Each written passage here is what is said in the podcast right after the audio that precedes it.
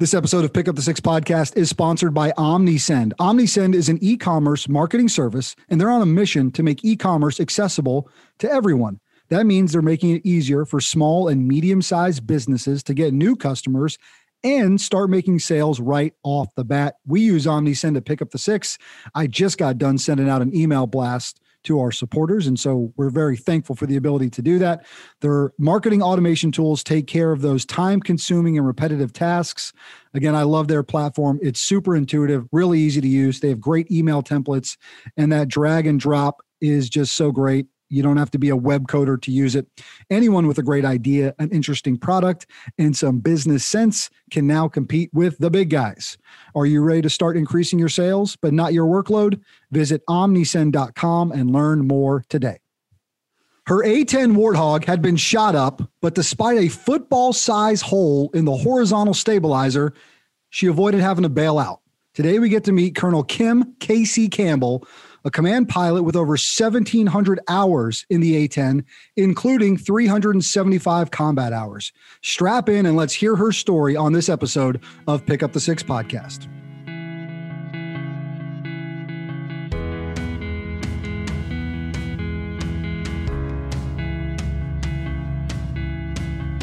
Colonel Campbell, welcome to the show. Thanks for having me. I appreciate it. I am fired up about this one. Excited to hear your story, hear your journey, talk about that incredible day and and what that mission was like and and all that went into it. Uh, but just excited. Your story came across a feed on some social media platform I was on. I was like, oh, I got to find out a little bit more about Casey Campbell and see if we can't have her join us on Pick Up the Six. Obviously, the son of a fighter pilot myself. Uh, I'm into these kind of stories and, and want to share it. And I actually texted my dad the other day. He said we landed uh, Casey Campbell. She's going to be on the show. Check out the story. He's like, oh, that sounds amazing. So excited to get into. So thank you first and foremost. Absolutely. I want to get to know you a little bit and and talk about that journey uh, into the Air Force. And I know it's one that is uh, is started and born out of service before self in your family and and your father and and so take me back into to the early days and, and how you end up at the Air Force Academy.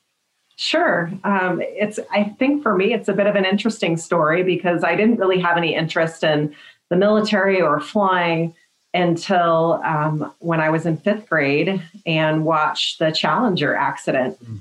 And for me, there was something that connected with that, realizing that the astronauts died doing something that they believed in, something that was more important than themselves. Um, and I really just connected with that. And so I talked to my parents about it and we had lots of conversations about what it meant and what they were doing and i decided that that was what i wanted to do. I was i wanted to be an astronaut and uh, talked to my dad who had been in the military and he said well most astronauts go to the air force academy and uh, are or at least pilots and so that might be something you might want to consider I'm not sure he actually thought I was going to go after it as much as I did. Um, but uh, I showed him that that was what I wanted to do. And from that point, my life just completely pivoted. And in fifth grade, I mean, I went from the point of not really being interested in school to really working hard in school. And I set a goal and I, I went after it. And so uh, it was a turning point for me.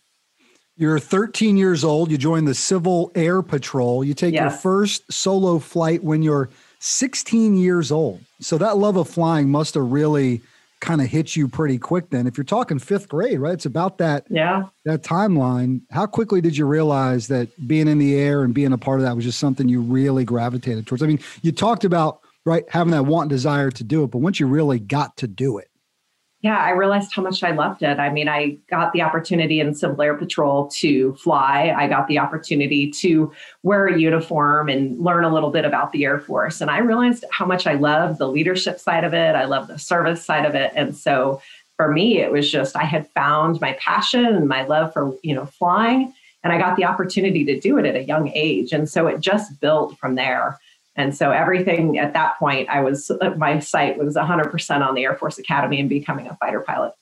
Those Civil Air Patrol uh, squadrons and wings across the country do really, really neat, uh, really powerful work for young people who are interested in this. So if parents are listening, or even if kids are listening to this episode and, and it sounds like th- something they're interested in, what's your recommendation related to going and finding one of those and, and getting tied into it?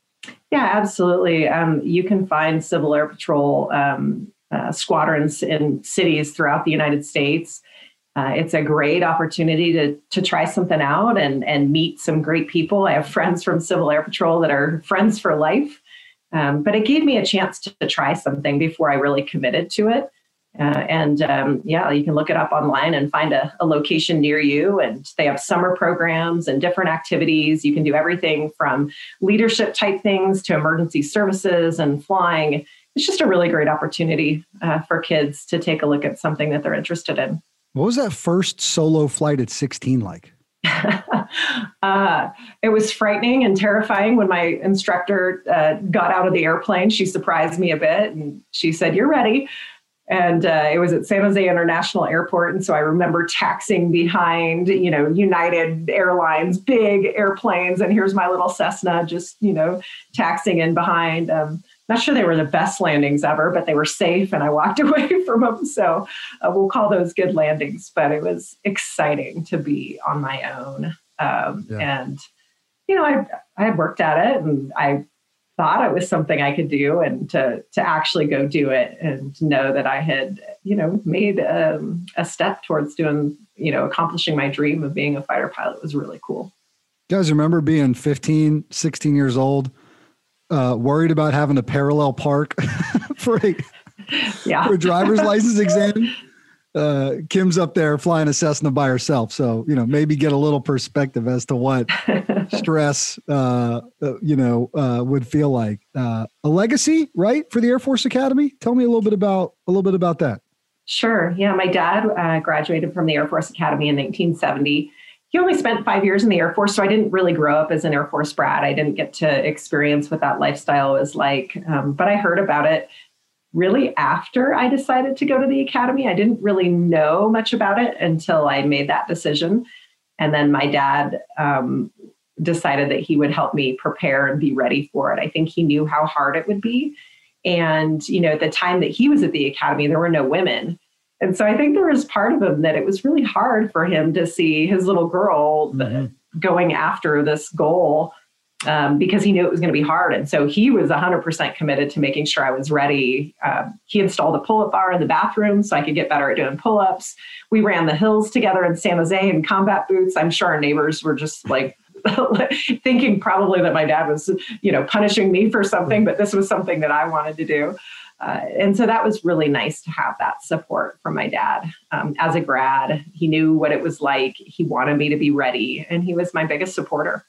You either thought you were being punished or like, what are they preparing for that we don't know about? what are they doing? Right. uh, and I think history was made, right? So you were uh, a cadet wing commander. And I believe at the time, because he was as well, the first father daughter duo to serve as cadet wing commanders. It's pretty cool. It is. It is a really cool legacy, and it's fun uh, to walk back through the hallway at the academy. They have pictures of all the cadet wing commanders, and to be on the same wall with my dad is is really neat. I mean, it's a it's a really tough job because you're in charge of all four thousand cadets, and so it was nice to have him to talk to about it when I was learning about leadership and going through leadership struggles. My dad, you know, could talk me through some of the things that he went through as well. Yeah. Upon leaving the academy, commissioning into the Air Force, what's the journey to the A 10 look like for you? So for me, I went to grad school right away after the academy, which was a nice little break. Um, I spent two years in the United Kingdom studying, um, which was a, a, tremendous opportunity as a Marshall Scholar to to do something a little different and learn about other cultures and um, just get out and explore and travel and do some of those things. So that was fantastic. At the same time, though, I was anxious to get to pilot training. I was listening to all my friends who were there. They were getting their selections, and I was really anxious to get there. So I finally got there um, a couple years after I graduated from the academy and started my pilot training journey. Awesome. Awesome. All right, let's go to April 7th, 2003. We tease it yeah. at the top of the show. Obviously, there's a lot that happens throughout your career, uh, but this story is one that uh, sounds like it's got some pretty epic details to it. So, you're flying missions over Baghdad. You receive a call. It's an urgent call for air support uh, for troops in contact. What happened when you arrived overhead? Um, when I arrived overhead, we couldn't see anything because the, the Baghdad was covered in clouds And so we had no idea if we were going to be able to support. And we, you know, we knew that there was this troops in contact situation, and we were going to do everything we could to get down below the weather to support our troops on the ground. And so my flight lead found a hole in the weather and just disappeared through. Uh, and then he he uh, made a radio call and he said, "Okay, Casey, it's your turn. Come on down below the weather." And uh, I found a hole in the clouds, dove down through, and then immediately I could just see this firefight. It was it was surreal, I think, because you talk about it, you train for it, but popping down below the weather, I could just see, I, I could see the Tigris River below me.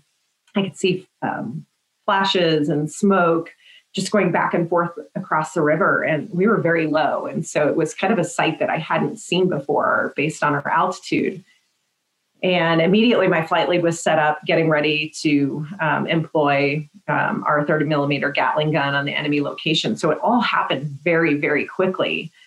But as all of this is happening, I also start seeing these puffs of smoke, um, this time next to my cockpit, you know, bright flashes. And so I realized that not only is there a firefight happening across the river between um, our friendlies and the Iraqi Republican Guard, but now they're also shooting at us. And so immediately I realized that you know kind of the the stakes that are involved and and the high threat nature of the situation it's the one thing about the A10, right? Uh, and maybe explain it a little bit for our listeners. You know what it's able to do, the capabilities that it's ha- it has, the ability to go so low and to provide that level of support. Um, it, it is different than most other fighters, right? Explain to to our listeners just what that thing is able to do in that close those close quarters of combat that close to the ground Sure. The A10 was specifically designed to provide close, close air support to our troops on the ground. And so that meant building the airplane around a 30 millimeter Gatling gun. Uh, it's 19 feet long. The airplane was built to take hits. So uh, it, the pilot actually sits in a titanium bathtub, uh, which protects the pilot from enemy fire. Um, our um, fuel tanks are enclosed in protective foam lining. All of the systems are redundant uh, it was really built to get down low to support our troops on the ground. So it's exactly what we were designed to do.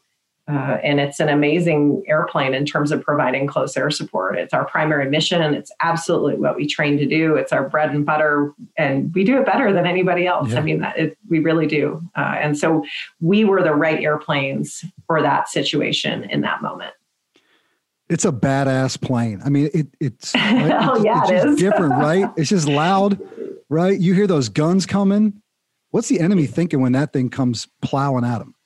Uh, you know, we've heard lots of stories. We hear kind of secondhand from our, our ground troops that there's no better noise than that of an A10 overhead because it's unique and the enemy knows it too. And so a lot of times, all we need to do is just be overhead.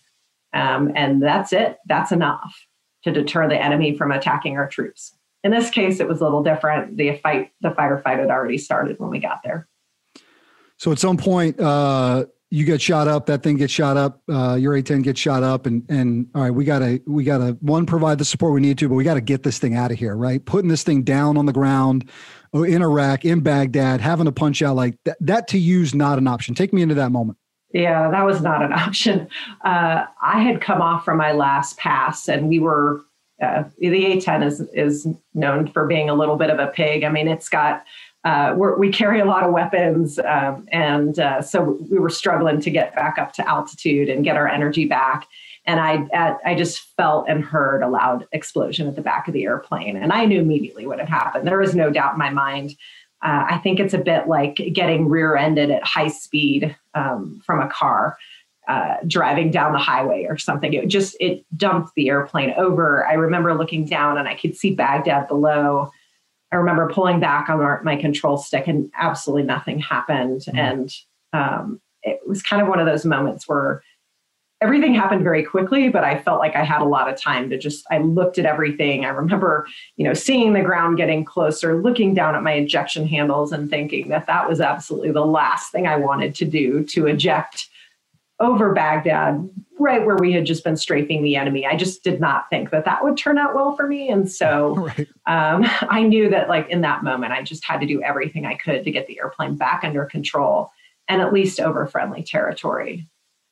You know, we talked to uh, Lieutenant Colonel Jeff Spanky Peterson about the critical role he played in Operation Red Wings in going mm-hmm. in and flying the Pave Hawk helicopter that rescued Marcus Luttrell. And he talks about that moment that happened in the span of 10 to 15, max 30 seconds, where they almost brown out. They almost drop the Pave Hawk off the side of a cliff in this critical moment to rescue Marcus. But him feeling like it was like two minutes yeah. That's how long it took. It yeah. Like it took me similar... 20 seconds. It was 20 seconds from the point that I got hit to the point that I engaged our backup emergency system. Um, and it was just so many things happening, um, you know, trying to figure out what's going on, letting my flight lead know, analyzing everything in the cockpit, all the lights, everything's flashing at me, and my systems aren't working. And um, it, it's almost like time slowed down to allow me to analyze it but what really happens is that we train for those moments. And so all that training and everything that we do in advance prepares us to respond in those moments. So it's almost like time slows down because we're prepared, we're ready. And uh, I was able to analyze very quickly what was going on and very quickly realized I really only had one option other than ejecting. Uh, and that was to engage our backup emergency system, which again, the 10 was built to take hits. So we have a backup system. And I was able to switch it over to it's called manual reversion. And it allows you to fly the, the airplane in kind of its backup manual old school flying mode. It's incredible. Um, it is. what ultimately happened on the ground that day? What was what was there a major outcome of, of that event? Um, what what ended up happening as you're kind of leaving after all this goes down? Well we let our, our ground troops know. We had already done about uh, we had done two passes each on the enemy location. And so at the point that we were climbing out, they were, the enemy had already kind of pulled back. Um, it was still really hard for me. I felt like we were leaving our troops in a moment where um, they needed us. And we certainly would have stayed longer if we could. But at that point, uh, my airplane was not in a position to stay. And, and, and quite honestly, a downed aircraft is only going to make the situation worse. Yeah. Uh, and so we really needed to get back one out of Baghdad, right? Because that was where the fighting was happening. That was where the intense conflict was happening. So we really needed to get out of Baghdad because at this point we weren't sure what was going to happen to my airplane. Is it was it going to be able to to limp back to our home base, or do we just need to get to somebody somewhere where there were more friendlies and then we could eject, or I could eject? Yeah. Where did you end location. up? Where Where did you end up with it? I ended up in Kuwait, which was our our base that we were operating out of and um, I was able to fly the 300 miles. It was about an hour of flight time back to our, our home base. How was that flight? Um, the longest hour of my life. Um, I think it's really hard to. Um, it's really hard to stay focused. I mean, I did. I had to, but I knew there was a possibility that I could crash. I mean, I at the time, I I really had at this point now that my airplane was flying, I had two choices. I could get it back to Kuwait and then eject, and then the rescue helicopters would come get me, or I could get it back to friendly territory and attempt to land. And part of the struggle with that decision was that landing in manual reversion is not something that we train to do. Um, it's not something that's been done many times before. Um, it, in fact, it had been done three times during Desert Storm, and we lost a pilot on the first attempt. Um, he was killed in the crash. Um, and then we lost an airplane in the second attempt. And then the third attempt, um, the pilot was able to land successfully, very similar damage to mine. And so I, I, I, knew about these things, so I knew there was risk involved. So making that decision was a, um, real internal struggle for me of trying to figure out what was the right decision. And and um, but I had an hour, an hour to fly it back and think about it and talk to my flight lead, uh, and uh, really just get a feel for how the airplane was flying. The next day, you're back in the air in another A 10 flying on search and rescue missions. For your heroism, supporting the friendly unit on the ground, and that skill of recovering the aircraft, you're awarded the Distinguished Flying Cross with that V. Uh, yeah.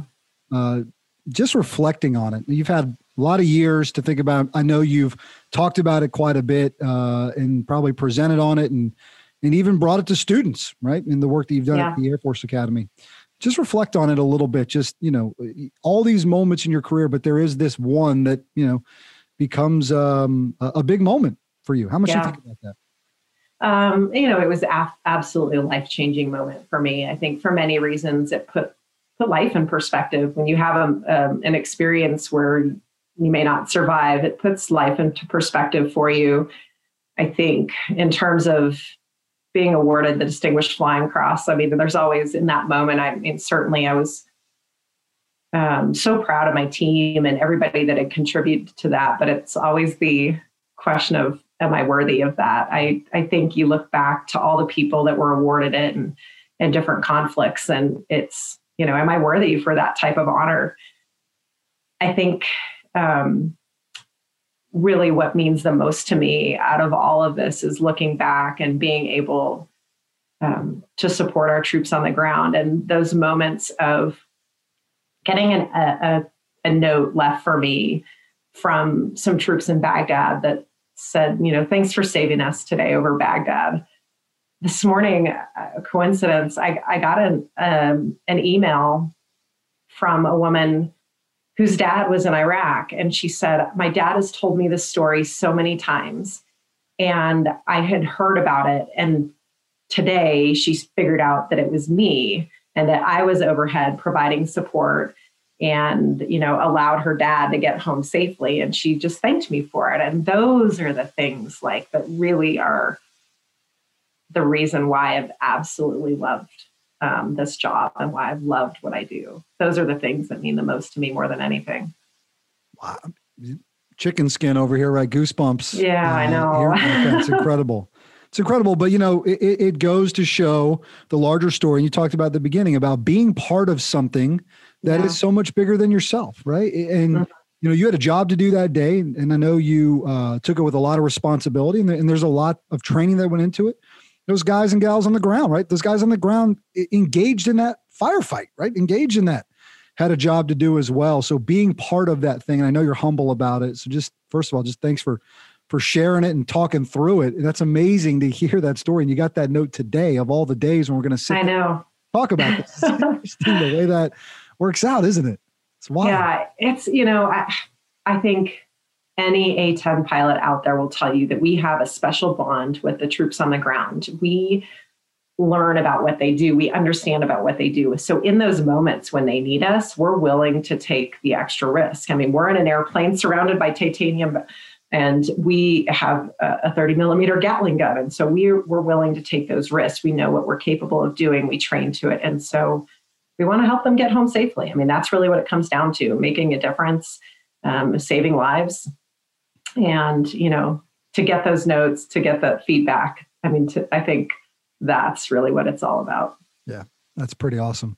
All right conventional wisdom would tell me kim casey campbell they just took your first initial and your last initial and just called you KC, but I know there's a little bit more to it. So tell us what KC stands yeah, for. there always is more to every call sign out there. So um, yeah, the, the call sign uh, KC, it's easy because it just sounds like it's my initials, but it actually stands for Killer Chick. Uh, which is, uh, you know, that's too long to put on a name tag or to to say, uh, you know, to, to use in conversation. So we've just shortened it to KC. But uh, every pilot gets a call sign uh, I was I was one of the only well I was the only female in my fighter squadron when I showed up. So killer chick seemed appropriate for a, a female fighter pilot flying an A10 um, you know I, I say female fighter pilot I actually I hate that terminology. I'm just a yeah. fighter pilot. Uh, and the guys in the squadron really came to um, appreciate that especially after this mission. I mean I I think a, a blessing in some ways. I proved myself very early in my career that I could handle a tough moment, that I could that I could perform well in combat. I think that made all the difference for me and really set the stage for the rest of my career um, to be able to to do some incredible things and and lead amazing people. Um, it's really been a, a tremendous ride looking back on 24 years of service. Yeah, and those 24 years of service that just wrapped up and uh, yeah. officially uh, retired from the Air Force. So thank you so much for those 24 years. This is a new a new journey, right? A new phase in it is. life. But, but and I'm excited for it. Yeah. Yeah. It's exciting. It's um, you know, it's when you've committed yourself to one thing for so long, you know, it is a little bit hard to leave. But I um, I'm excited for what's next. I'm excited to um, start the next chapter. Chapter. I'm excited to spend a little bit more time with my family. Mm-hmm. Um, but it's exciting. You think you'll find opportunities to keep flying a little bit? Uh, perhaps I think I'd love to get an airplane and have my own airplane and then uh, be able to fly uh, on my own a little bit and take my kids up to fly. I think that would be a lot of fun. Well, it's something that happens quite a bit around your family, right? So your husband as well. Uh, he is also a pilot. Yeah, he he spent uh, 25 years in the service. He just retired last year, also flying A-10s. Uh, and so it's been a it's it's been really fun for both of us. We've been able to experience a lot of things together and share a lot of things uh, with our kids. Yep. And here comes the next the next journey, right? The next yeah. the next phase of that. It's exciting. Really cool. Yeah, that's my intent. I want to get out and share my story. I think you know, I learned I've learned a lot of lessons, not just from this mission. I mean, have had the opportunity uh, to command and lead people in, in squadron and group level, which roughly 1,500 people. And it's just been a tremendous journey. And I feel like I've learned a lot along the way. And so I'd like to share that. So I'm working on a book, and uh, that will include this story as well as many others, and uh, and planning to do some public speaking to share the story and, and really get some messages out well, keep us posted on that as the book takes shape. We'd love yes. to to circle back and and have you back and talk about what that process will be like and and uh, and help you promote it a little bit as it gets going. So incredibly grateful uh, for you taking the time uh, as you ride off into the sunset after this Air Force career into the next phase, but to to share about that day, that amazing event that happened, but then all the other pieces that play along the way. Thanks for having me. She's Colonel Kim Casey Campbell. I'm Brian Jodice, and this has been Pick Up the Six Podcast.